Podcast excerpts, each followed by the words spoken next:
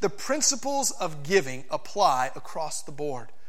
But when we ask why should we give to a one-time needed gift, I think those are the same reasons why we should have an ongoing gift, an ongoing ministry of tithing to our local church. I also want to, before we dig into God's Word, want to clarify something here. I am not of the opinion that our church at First Baptist needs all of your money. We don't rely on your money to function. I want to make that very clear. We rely on God's provision and what He provides for us. I had someone ask me about a year or two ago. Uh, they said, We're no longer attending your church. We haven't for as long as I've been here. Uh, but uh, we're attending another church very faithfully. We're plugged in and we're involved. And I rejoice that they were attending uh, a church somewhere. But they asked me, we're, we're torn because the church we're attending, um, they may not need our tithe money as much as First Baptist needs your tithe money. So is it okay if we continue to send a tithe check to First Baptist, even though we're attending a church in another town? And part of me, as a, as a, a money grubbing individual that we all tend to be, goes, That'd sound fantastic. As a matter of fact, if you could double that, that'd be really showing your commitment to our church. Uh, but of course, that's not my heart at all. I said, Listen, th- this is not about giving to First Baptist. This is about being obedient to where God has put you. You need to give your tithe money to your church. And I firmly believe that. We don't rely on people giving to this church to provide for our church we rely on God's provision. And He uses that through tithes and offerings. He provides for us through people giving. But I want to make it very clear this is not a message that is telling you to give to the church or else God's work will not be done. Instead, it is a message, as we're going to read, for why we should give and participate in the great things that God is doing. And so if you have your Bible, we're going to expand on that a little bit in 2 Corinthians chapter 9, reading verses 6 through 15 together. So after Paul has described this offering that has been collected for the church in Jerusalem, he says, "The point is this: whoever sows sparingly will also reap sparingly, and whoever sows bountifully will also reap bountifully." Each one must give as he has decided in his heart, not reluctantly or under compulsion, for God loves a cheerful giver. And God is able to make all grace abound to you, so that having all sufficiency in all things at all times, you may abound in every good work. As it is written, He is distributed freely, He is given to the poor, His righteousness endures forever.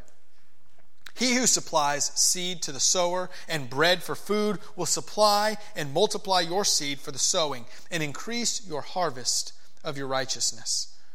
You will be enriched in every way to be generous in every way, which through us will produce thanksgiving to God. For the ministry of this service is not only supplying the needs of the saints, but is also overflowing in many thanksgivings to God. By their approval of this service, they will glorify God because of your submission that comes from your confession of the gospel of Christ and the generosity of your contribution for them and for all others, while they long for you and pray for you because of the surpassing grace of God upon you. Thanks be to God for this indescribable gift. As we read 2 Corinthians chapter 9, we, we're very aware that Paul is writing some specific blessings. But I want to warn us that this passage has been abused and misused so often that we, we shy away from it because we want to distance ourselves from the false teaching that has come from this passage. Instead, this morning of shying away from how people have manipulated God's word, can we take a look at what Paul is actually saying to us on why it is so important to give and support God's ministry? I've got several reasons why Paul is telling us we should give generously. Why he's calling us to give of our tithes and offerings and our, our love gifts and we're going to look at those in your bulletin. You can fill in blanks if you want to follow along. They'll be up on the screen as we are convicted of why God is calling us to give. The first reason is to see God's ministry expand. God wants us to participate in His ministry. God calls us to give to see his ministry grow and expand. Look with me in verse 6 again. Paul says the point is this whoever sows sparingly will also reap sparingly, and whoever sows bountifully will also reap bountifully. I mentioned that this verse has been misused. Have you ever watched a TV preacher before? Anybody here admit that you've watched a TV preacher? There are some okay ones, and there are some really, really bad ones. I'll just I'll go ahead and let you know. Most of I can't say all, I don't want to blanket all. Most of the preachers you see on television misuse this passage of Scripture. Here's what they want you to, to believe. Whoever sows sparingly will reap sparingly. Therefore, the more you give, the more you will get. That principle is, is kind of seen here if you want to take it out of context as a, a sower in a field. If you throw out three seeds, you'll get at most how many plants? Three plants. But if you sow out 30 seeds, you're going to reap a harvest of up to 30 plants. The more you give, the more you'll get. Can I, can I tell you that's not what Paul is saying here? Paul is by no means asking us to give so that we will be rich. And if anyone tells you the more you give to the church, the more God will grow your bank account, they are lying to you. As a matter of fact, I have found often when I give, let me take that back. Every time that I give, my bank account shrinks by that amount of money. Every single time, 100% of the time. Right? Paul is not saying if you give more, you will get more. The sowing and the reaping has nothing to do with what you will get. Paul is talking about ministering to another church the more you give, the more the harvest of that ministry will grow. It's not that you get more, it's that the church is able to minister more. Whoever sows sparingly, that ministry will, will reap sparingly. But the, the church who sows generously, who gives generously, will have all that they need for God's expanding ministry. Now, I've seen God do a lot with a little.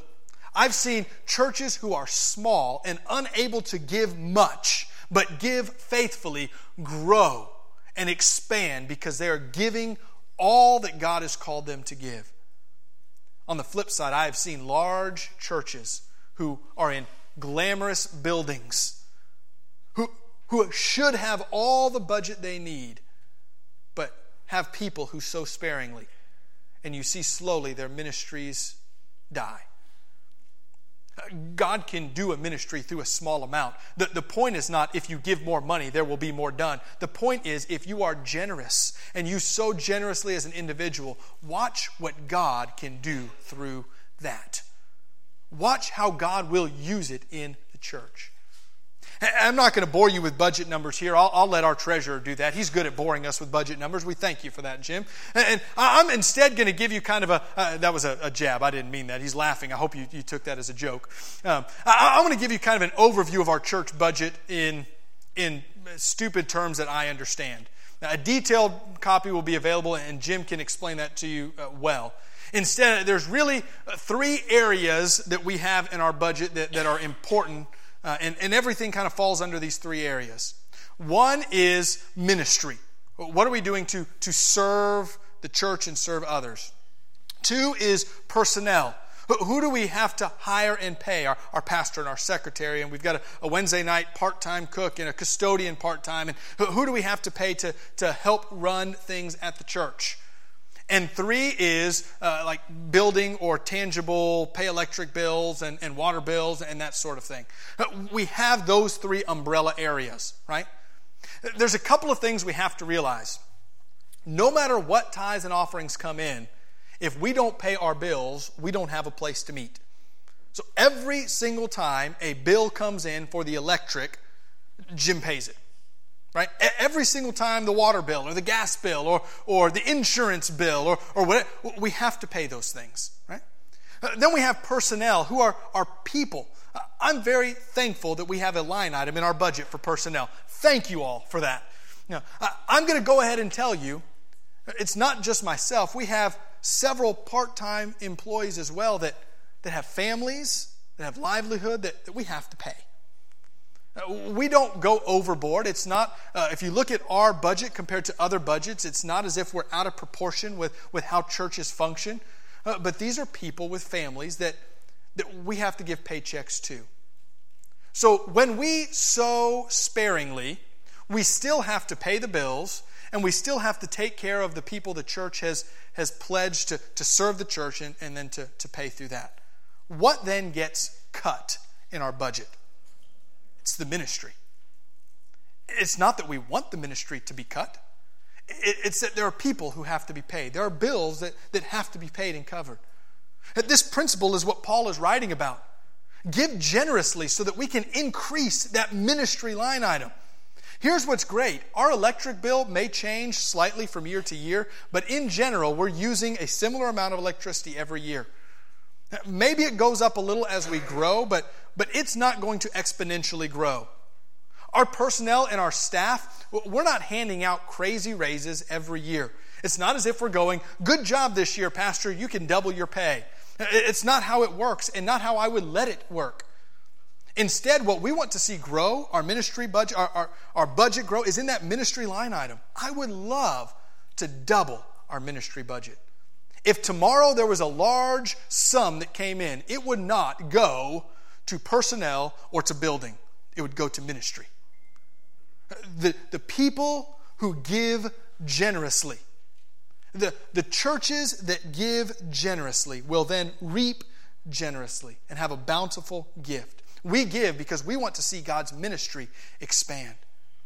I did have to clarify this in a, a previous message at another church that someone had asked me. It doesn't work this way. The more you give, uh, our personnel paychecks don't go up because of it.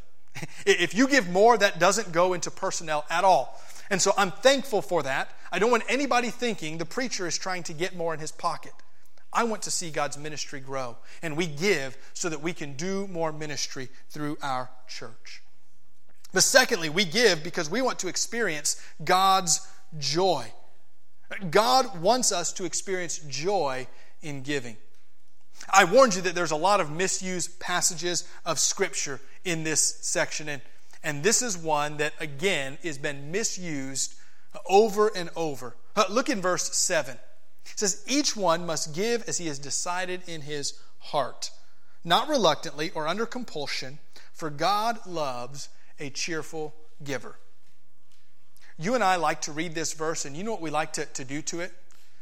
God says He wants me to give cheerfully, and it hurts me if I put more than $5 in the offering plate. And so I'm, I'm, miserable if I give what I feel like I'm supposed to give. I don't want to be under compulsion, and I'm going to just put a small amount, and I'm going to do it with a smile on my face. Can, can I tell you that's not what this verse is saying at all?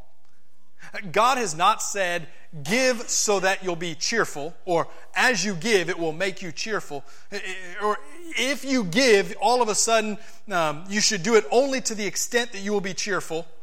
Instead, God says, when you give, when you sow generously, when you see God's ministry grow, you're going to take pride and joy in what God has done with your gift. Each one must give as he has decided in his heart. Do you know elsewhere in Scripture it tells us that our heart is deceitful above anything else? This idea that we should follow our heart is not a biblical teaching. It's not that, that God has not given us a conscience and a, a heart to lead us, but, but our heart is sinful. And if we wait for our heart to tell us to be obedient, we will never be obedient. But each one must give as he has decided in his heart under the umbrella of Christ. Scripture tells us that while our heart is deceitful, God has given us a new heart. He's changed the way we think, He's changed the way we approach things. And each one in their faith in Christ must look and say, Lord, what are you calling me to do? Not reluctantly or under compulsion, but joyfully. I think of my, my children. I've got three kids, uh, two daughters and a, a baby, uh, almost 20 month old. He is 20 months old now. Holy smokes, he, he's growing. And I, I think of teaching them and disciplining them. I think of telling them what's right and wrong, and, and especially my, my two older girls. They're very well behaved, 50% of the time, 90% of the time. So, you know, most of the time, they're, they're pretty well behaved. But what, what I'm trying to teach them is, is they need to do the right thing, not because daddy says so, but because they desire to, right? Which is better? For you to look at your child and say, Your room is a mess, clean your room. And they drag their feet, and 10 minutes later, you go up there, you've not even started, your room's a mess, clean your room. And, and they've put a couple of things away, and you're yelling and screaming, You have to clean your room, do what I say, you know? Or is it better for them to come downstairs and go, Hey, Dad, I cleaned my room? That doesn't happen very often at our house, by the way, right? But when it does, it's like, why did you do that? You know, nobody told you to. You, you just did the right thing. And, and I'll be honest, those are joyful interactions I have with my kids when they come to me and say, I, I just did the right thing. I just did what I know you want me to do. There's joy and there's love and there's excitement in that. Even though the, the labor is still there, the cleaning is still there, there's an acceptance of, of this is how it's supposed to be. There's no compulsion, no reluctance. There's just faithfulness. This is the joy that God promises to give us when we sow generously. Not reluctantly, okay, God, I guess I have to give this to you, but God, I know you can do so much with what little I'm giving. I know you can do so much with my obedience, and I trust you. There's a joy that we experience when we faithfully give what God has called us to give. So we give to experience God's joy. God also calls us because He wants to stretch us to give generously, to understand God's provision, to know that God takes care of us. God calls us to give because it's an act of trust. God wants us to know that we can live off what we have left over. Scripture teaches us, starting in the Old Testament, and contrary to popular belief, very clearly is taught in the New Testament, to give a tithe to the Lord. A tithe is literally a, a 10% of our, our gross overall income. And so God is calling us to give one tenth of everything we have to His ministry. That's not a pastor asking for it, that's what Scripture teaches. And let me tell you, 10% doesn't seem like a lot until you give it. God wants us to give so that it stretches us and makes us trust that He can do more with our 90% of income than we could do with our 100%. And so God calls us to trust Him. That's what we read about in verse 8. God is able to make all grace abound in you, so that having all sufficiency in all things at all times, you may abound in every good work. Here's the promise that God gives us that He will meet all of our needs. He will give us sufficient funds for what we are called to do. Now, I don't want to mislead you in this next illustration to somehow twist it into being, if I give, I will get. Because we learn very early that's not how it works. Often we give and are in, in financial struggle because of that. We should never let ourselves believe that we are giving to put ourselves in a poor position. Instead, we are giving to trust God is meeting our needs. And sometimes He miraculously does. When I was looking for a, a youth pastor position, leaving my first church and, and getting ready to go to another church, we had interviewed at a church in Ohio. Now, early on in our, our ministry, uh, my wife had had some, some medical things done, and we had some medical bills that had kind of uh, stacked up, and, and we were unable to, to pay them. And as we're interviewing at this church, uh, we go through the entire process and are ready really to be called to serve this church when, when God just closes the door on, on our end, and then it was confirmed on their end. And so we, we weren't going to this new church, and, and about two weeks later, I, I got a, a letter from this church and inside of it was a check for $1,000 that said, We don't know why, but we really just felt God put us in your life because you needed something. We didn't share that with the church. We didn't say we've got a stack of medical bills and it covered all of them. And it was God's way of saying, I'm putting you in a place where you need to be and I'm going to take care of you. Now, has God always sent a check to cover my bills? No. That's not the point of the illustration. But has God always met my needs? Yes. There are times that sometimes what I need is to cut back on, on my excessive spending. And God gives me what I need. I give to the church and I go, now I can't afford to do those extravagant things I was wasting money on before. I, I need to, to get my budget in order. Sometimes what God is teaching us and what we need to do is to be financially responsible. And when we give, it forces us to do that. Sometimes what we, we need are our day to day grocery things. Can I, can I share with you? That's where the church comes in. I'm so thankful that we have a generous church. There has never been a church member, and I can't think of very many outside the church either, who have come and said, I have a specific, tangible need that our deacons haven't prayed over and quickly decided to help. Truthfully, God provides for needs. God is not saying that, that if you give, you'll all of a sudden be comfortable, but what He's saying is you won't have to go without. I will meet everything. And you give so that you understand and trust that God can do more with your 90% than you could ever do with your 100. Why do we give? To understand God's provision. Uh, we also give to express gratitude toward God. As God meets your needs, you will naturally respond with a, a thankful heart. Do you ever think of giving as a way of saying thank you? I like to watch the show The Office. I don't know if you, you watch it or not. It, it's, um, it, it's stupid, but it's, it's hilarious. And, and I, I, can remember specifically a Christmas episode where they had a limit to what they could give, right?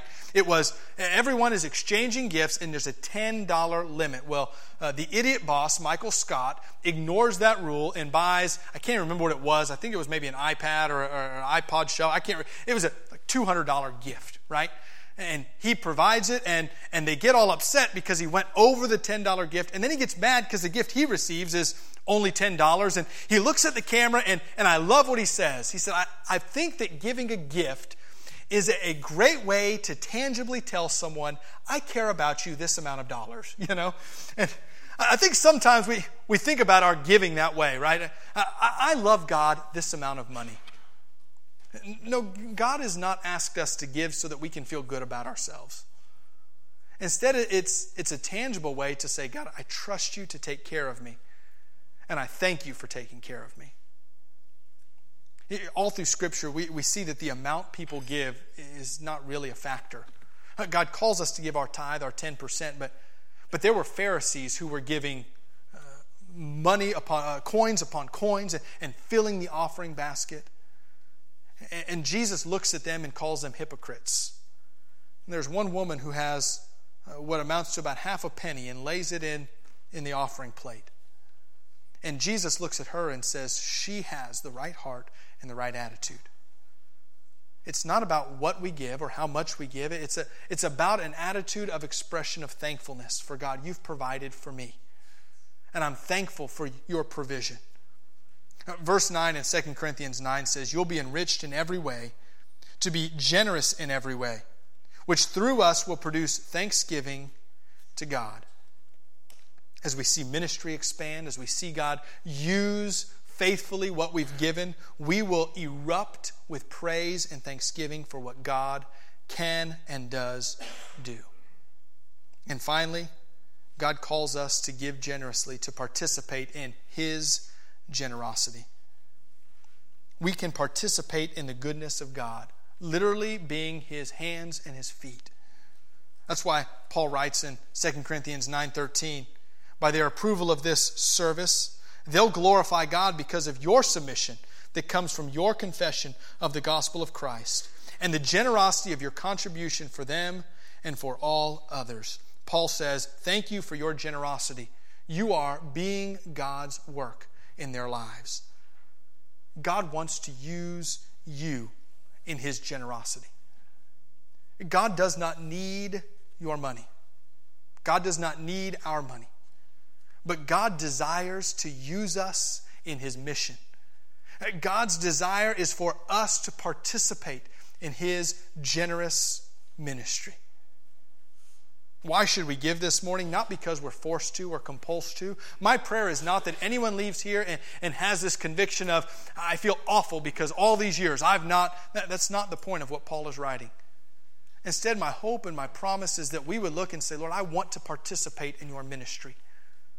I want to be a part uh, uh, of faithfully obeying you and seeing what fruit you bring through our church.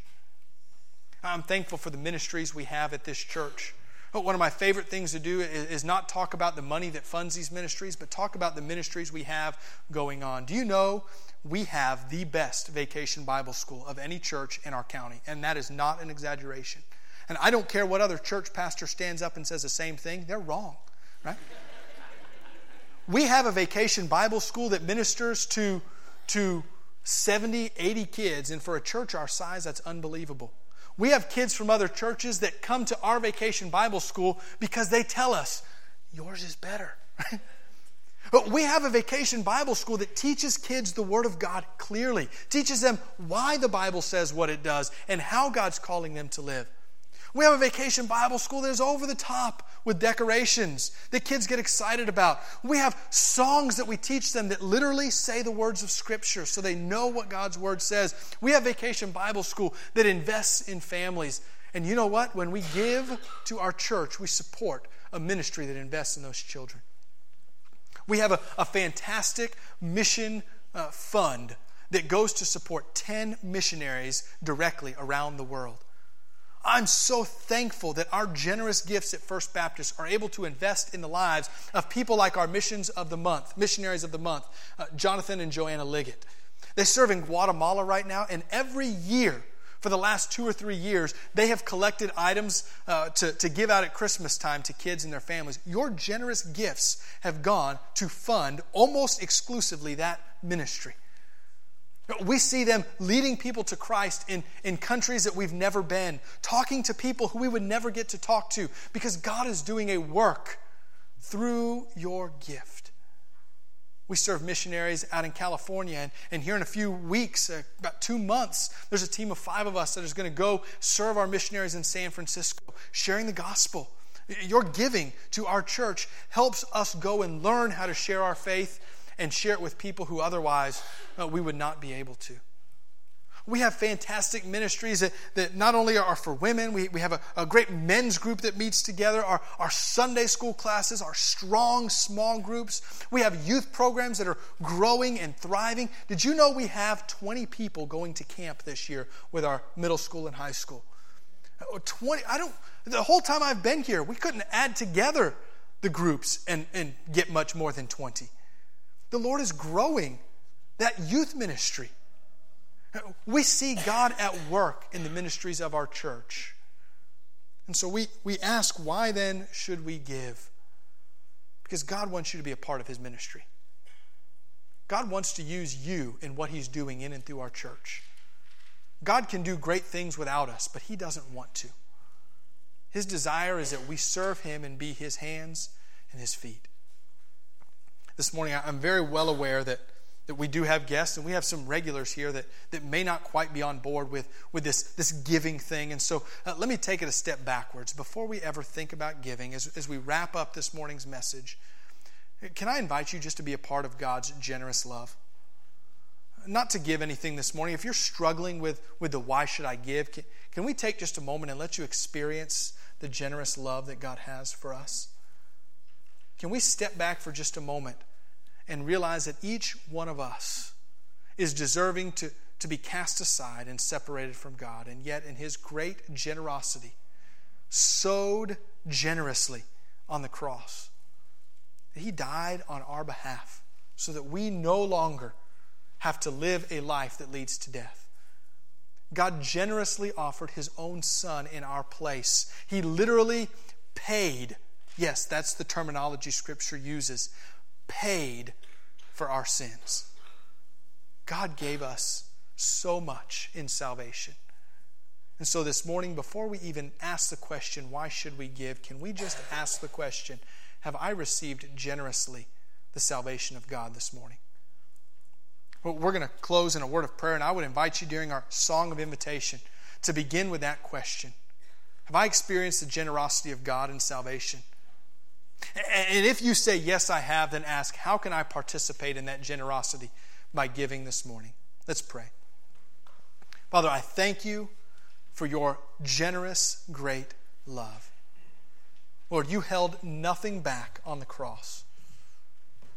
Lord, I, am eternally indebted to you because of my salvation. Lord, as you give, we, we realize it was painful and it hurt. Lord, there was a, a crucifixion that took place, and Lord, betrayal and shame. And yet, Scripture tells us we can count it all joy to find salvation in Christ. Lord, we thank you for joyfully giving your Son for our salvation. Lord, we pray that we would also generously give to your work and your ministry so that others can know that message. Others can know of your salvation. We pray that we would be faithful to use our tithes and offerings, our gifts, uh, to serve you through our church, in our community, through our missionaries around the world. It's in your name we pray. Amen.